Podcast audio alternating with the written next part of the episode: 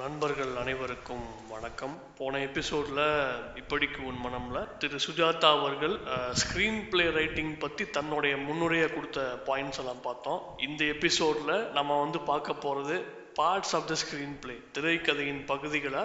திரு சுஜாதா அவர்கள் எழுதிய திரைக்கதை எழுதுவது எப்படி புக்கில் வந்து இருக்கு? அதை வந்து சில பாயிண்ட் பை பாயிண்டா இந்த ஒரு விஷயத்தை பத்தி நம்ம இப்போ பார்க்க போறோம். Point number one difference between writing for films and televisions and web series and state plays திரைக்கதை எழுதுறது அப்படின்றது ஒரு வித்தியாசமான கோணத்தை நம்ம அணுகணும் அப்படின்னு சொல்லி சொல்கிறாங்க ஏன்னா இப்போ நம்ம படத்துக்கு எழுதும் போது நம்ம ஒரு மாதிரி எழுதுவோம். நம்ம பட்ஜெட் கன்ஸ்ட்ரெயின்ஸ்லாம் இருக்குது அண்ட் டெலிவிஷன் சீரியல்ஸுக்கு எழுதும்போது நம்ம ஒரு மாதிரி எழுதுவோம். இன்றைக்கி நம்ம வெப் சீரிஸுக்கு நம்ம எழுதுறோம். வெப் சீரிஸ் எழுதும்போது அந்த பிஸ்னஸ் மாடல் அண்டர்ஸ்டாண்ட் பண்ணி நம்ம வந்து அதுக்கேற்ற மாதிரி எழுதணும். அப்புறம் ஸ்டேட் பிளேஸ் உங்கள் எல்லாருக்குமே தெரியும். நாடகத்துலேருந்து சினிமா வந்தது. ஸோ அதுக்கான ஒரு விஷயங்கள் வந்து ஒரு ஒரு ஒரு பண்ணணும் அப்படின்ற மாதிரி திரு சுஜாதா அவர்கள் சொல்கிறாங்க என்ன வித்தியாசம் அப்படின்றத வந்து அடுத்தடுத்த பாயிண்ட்ல நம்ம பார்ப்போம். Point number two screenplay is a story told in pictures visual மீடியமோட impact வந்து ரொம்ப அதிகமாக இருக்கு. நிச்சயமா ஏன்னா இப்போ நம்ம ஒரு திரைக்கதைன்னு சொல்லும்போது நம்ம வந்து வெறும் வசனங்களால் வச்சு நம்ம வந்து போக முடியாது. அதுக்கான சில விஷயங்கள் சில மெனக்கெடல்கள்லாம் இருக்கு. நீங்கள் ஒரு சின்ன ஒரு விஷயம் அப்படி சொல்றது? நீங்கள் இப்போ இப்போ நான் பண்ணுறதே வந்து பார்த்தீங்கன்னா ஒரு ஒரு ஸ்க்ரீன் பிளேக்கான ஒரு முயற்சி தான் இப்போ நான் என்னதான் இங்கே வந்து உங்களுக்கு வந்து பின்னாடி வந்து ஆடியோ வாய்ஸ் ஓவர் கொடுத்தாலும் அந்த இப்போ நான் என்ன பேசுகிறேன்னா அது சம்மந்தப்பட்ட ஒரு ஃப்ரேம் இல்லை ஒரு பிக்சர் இருந்தால் தான் அதை கன்வே பண்ணும். நான் என்ன சொல்ல வரேன்றதை வந்து ஸோ அதை மாதிரி தான் ஒரு ஒரு screenplay writing point number three sequence describing a story with dialogues is called as a novel நாவல்கள் படிக்கிறவங்களுக்கு தெரியும். இப்போ எப்போதுமே அப்படின்னா ஒரு சம்பவங்கள் சில சம்பவங்களின் கோர்வையாக கூட இருக்கும். ப்ளஸ் வந்து பார்த்தீங்கன்னா ஒரு குறிப்பிட்ட இவர் ராஜேஷ்குமார் அவர்கள் எழுதிய நாவல்கள்லாம் பார்த்தீங்கன்னா உங்களுக்கு தெரியும். ஒரு குறிப்பிட்ட சீக்வன்ஸை நோக்கி தான் அந்த கதை ஃபுல்லாகவே இருக்கும். பாயிண்ட் நம்பர் ஃபோர் இங்கே நான் ஒரு சாம்பிள் சின்ன ஒரு வார்த்தைகளோட நான் எப்படி சொல்கிறேன் ஒரு கதைனா என்ன? ஒரு திரைக்கதைன்றதுக்கு ஒரு எக்ஸாம்பிள் தரேன். வினோதினி ஒரு பணக்கார வீட்டு பெண். இது அப்படி இது- இப்படி சொல்றது ஒரு கதை. வினோதினி கண்ணாடிக்கு எதிரே வைர நெக்லஸ் அணிகிறாள். இப்படி சொல்லும்போது இது இது திரைக்கதையா மாறும். ஸோ உங்களுக்கு இப்போ புரிஞ்சிருக்கும். கதைனா என்ன? திரைக்கதைனா என்ன? இந்த டிஃபரன்ஸ் நம்ம என்ன சொல்ல வரோம் அப்படின்றது வந்து நல்லா உங்களுக்கு புரிஞ்சிருக்கும். Point number five screenplay is the detailed version of scenes time date place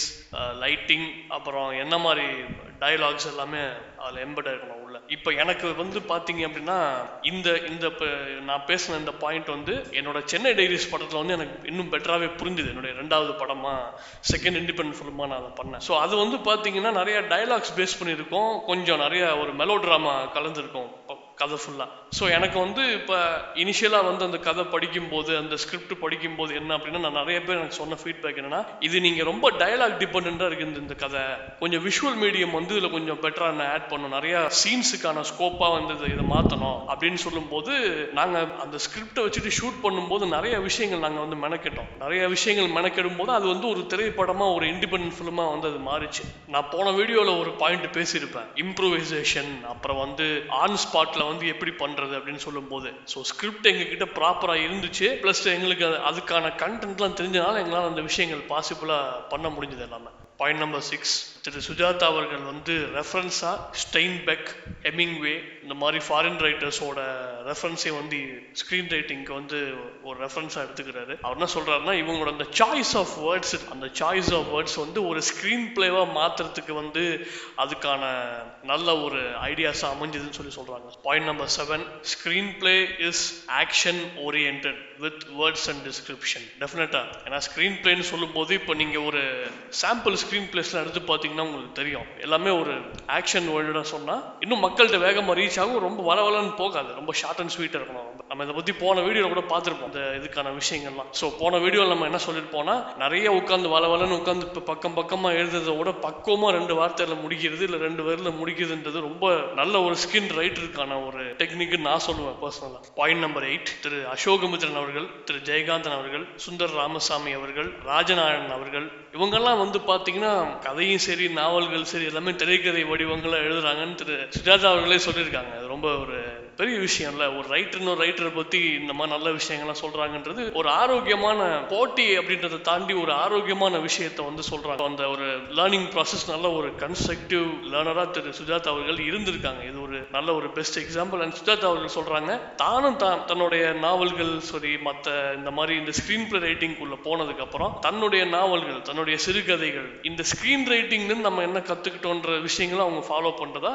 மக்களுக்கு சொல்றாங்க. அவங்க மக்கள்கிட்ட சொல்ற என்ன ஒரு விஷயம் விஷயம்னா மக்களுக்கு பிடிச்சிருக்கு. ரெண்டாவது மக்கள் வந்து தன்னை சுத்தி இருக்கிற ஒரு புத்திசாலித்தனமான ஆடியன்ஸோட இன்புட்ஸையும் அவர் எடுத்துக்கிறாங்க அப்படின்னு சொல்லி சொல்லும்போது ரொம்ப வரவேற்கத்தக்க ஒரு விஷயங்கள் தான். பாயிண்ட் நம்பர் நைன் திரைக்கதை அப்படின்னு சொல்லும்போது அதுக்கான பின்னணி இசை வசனம் மியூசிக் ஒலி இதெல்லாம் ரொம்ப முக்கியம் அப்படின்னு சொல்லி சுஜாதா அவர்கள் sound dialogues music should be an integral part of the screenplay description இந்த ஒரு பாயிண்ட்டை மிஸ் பண்ணிட்டேன். இப்போ நீங்கள் சீன்ஸ் நடுவில் வந்து பார்த்தீங்கன்னா திட்டிட்டு இருக்கும்போது இப்போ ஒரு அப்பா ஒரு பையனை திட்டும் போது பையன் வந்து வாட்சை பார்த்துட்டு இருக்கும்போது ஆட்டோமேட்டிக்காக நமக்கு வந்து கன்வே ஆகிடும் அந்த கேரக்டர் வந்து சரி ஓகே அவர் இந்த இது எப்படா ஒரு முடிப்பார் எப்போ நம்ம அந்த இடத்த விட்டு கிளம்புவோன்ற மாதிரி. அந்த மாதிரி இந்த மாதிரி சில விஷயங்கள்லாம் வந்து பார்க்கும்போது நீங்கள் அதை எழுதும்போது as a screen play writer நம்ம அதை எழுதணும். எழுதும்போது என்ன அப்படின்னா அந்த கேரக்டருக்கான வலுவும் சேர்க்கும். ப்ளஸ் அந்த கதையில் அடுத்த கட்ட நகர்வுகள் என்ன அந்த சீன் இன்னும் பெட்டராக நம்ம வந்து மக்களுக்கு புரியும். பாயிண்ட் நம்பர் டென் இந்த நாடகங்கள் பற்றி நம்ம எல்லாருக்குமே தெரியும். நாடகங்கள் வந்து நீங்கள் ஒரு வசனம்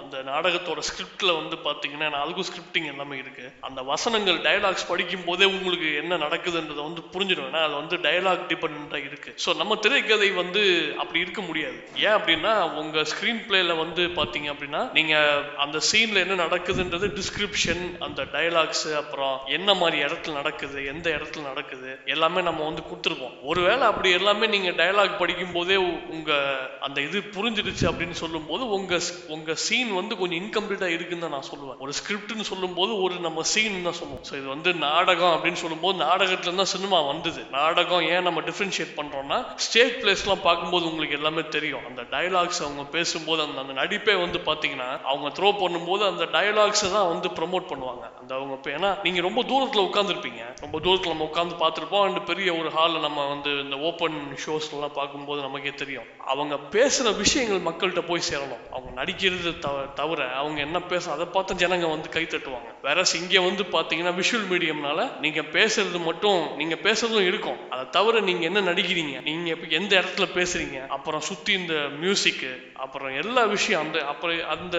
சீனுக்கு தேவையான ஒரு ஒரு ப- ஒரு ப- ஒரு பிஜிஎம்மா இருக்கட்டும். இந்த குழால தண்ணி வருது அப்புறம் இந்த பூட்ஸ் இந்த இது, அந்த அந்த லைவ்லினஸ்லாம் வந்து கொண்டு வரலாம இப்போ இன்னைக்கு வந்து ஸ்டேட் பிளேஸ்ல வந்து பார்த்தீங்கன்னா இந்த ப- நம்ம அந்த ஸ்க்ரீன் ரைட்டிங் மாதிரி கொண்டு வந்து புது புது விஷயங்கள்லாம் உள்ள கொண்டு வர ஆரம்பிச்சிட்டாங்க இன்னைக்கு வந்து ஒரு மாடர்ன் ஏரானா எல்லாமே பாசிபிளா இருந்தது. நான் சொன்னது வந்து எப்படின்னா அந்த இப்போ இப்ப ரைட்டர்ஸ்னு சொல்லும்போது நம்ம ரைட்டர்ஸ்லாம் ஏகப்பட்ட ஜானர் இருக்காங்க உள்ள. ஏகப்பட்ட வகையில இருக்காங்கலாம் சில பேர் நல்லா கதை எழுதுவாங்க. திரைக்கதைன்னு சொல்லும்போது அதுக்கான சில யுக்திகள்லாம் வந்து வேற. நாடக கலைஞர்கள்ட்ட இருக்கிற அந்த ஈடுபாடுன்றது நிச்சயமாக அது அப்ரிஷியேட்டபிள் அண்ட் uh, என்னுடைய படங்கள்லேயே வந்து பார்த்தீங்கன்னா நான் பெரும்பாலும் நாடக கலைஞர்கள் தான் வந்து I mean when you refer to theatre actors அவங்களுக்கு தான் நான் அதிக ப்ரிஃபரன்ஸ் கொடுப்பேன். ஏன்னா அந்த எஃபர்ட்ஸ் இந்த நம்ம நடிப்பு சொல்லி கொடுக்குறதா இருக்கட்டும் அந்த ஈடுபாடாக இருக்கட்டும் பை டிஃபால்ட்டாகவே அவங்களுக்கு கொஞ்சம் அதிகமாக இருக்கும். அந்த ஸ்கிரிப்ட் பற்றி தெரிஞ்சுக்கணும் எப்படி டைலாக்ஸ் பேசணுன்றது வந்து நிறைய விஷயங்கள் நிறைய இன்புட்ஸ் வந்து அவங்கக்கிட்ட நிறையவே அந்த ஐடியாஸ் அவங்கக்கிட்ட பை இன் இன்பில்ட்டாகவே இருக்கும். பாயிண்ட் நம்பர் லெவன் இப்போ போன பாயிண்டில் வந்து பார்த்தீங்கன்னா நம்ம இந்த பேக்ரவுண்ட் மியூசிக் அப்புறம் இந்த சவுண்ட் டிசைன் பற்றி நம்ம சொல்லியிருப்போம் நீங்கள் எல்லாருமே கேட்க இந்த கொஷின் உங்கள் மனசுக்குள்ளே வந்து வந்துருக்கலாம். எதுக்கு நம்ம அந்த டிஸ்கிரிப்ஷன் சொல்கிறோம் பை டிஃபால்ட்டாக இந்த எதுக்கு இந்த மியூசிக்கு இந்த பேக்ரவுண்ட் மியூசிக் இந்த சவுண்ட் டிசைன் பற்றிலாம் நம்ம வந்து கொடுக்குறோம் அப்படின்னா திரு சுஜாதா அவர்கள் சொல்கிறாங்க அந்த க அந்த திரைக்கதையை எழுதும் போதே வந்து பார்த்தீங்க அப்படின்னு சொல்லும்போது அந்த காட்சிகளாக தான் அவங்க அதை பார்க்குறாங்க. ஒரு விஷுவல் மீடியமாக பார்க்கறதுனால எழுதும் போதே அந்த லைவ்லினஸை வந்து கேப்சர் பண்ணுறதுக்கு இந்த மாதிரி ஒரு எமோஷன் இங்கே இருந்தால் பெட்டராக இருக்கும். ரெண்டாவது background music will always convey the exact exact kind of emotion that you're looking for for stew for for for the the இப்போ நிறைய இப்போ நம்ம நான் ரொம்ப ரசித்த படங்கள்லாம் பார்த்துருக்கேன். எனக்கு ரொம்ப பிடிச்சது இப்போ நம்ம நாயகன் படம். நான் எனக்கு ரொம்ப ரொம்ப பிடிச்சமான ஒரு படம். இன்னைக்கு நம்ம எல்லாருக்கும் அதில் வந்து பார்த்தீங்கன்னா அந்த சின்ன சின்ன இடைவேளையில் வந்து பார்த்தீங்க அப்படின்னா திரு இளையராஜா அவரோட அந்த- மியூசிக் வந்து பார்த்தீங்க அப்படின்னா அந்த காட்சி என்ன சொல்ல வருதோ அப்படியே சம்மரைஸ் பண்ணி ஒரு ஒரு மியூசிக்கை அப்படியே த்ரோ பண்ணும் எல்லாமே அழகாக அந்த மியூசிக்கில் வந்து அழகாக கன்வே பண்ணியிருப்பார் எல்லாமே பேக்ரவுண்ட் மியூசிக் மியூசிக் வந்து ரொம்ப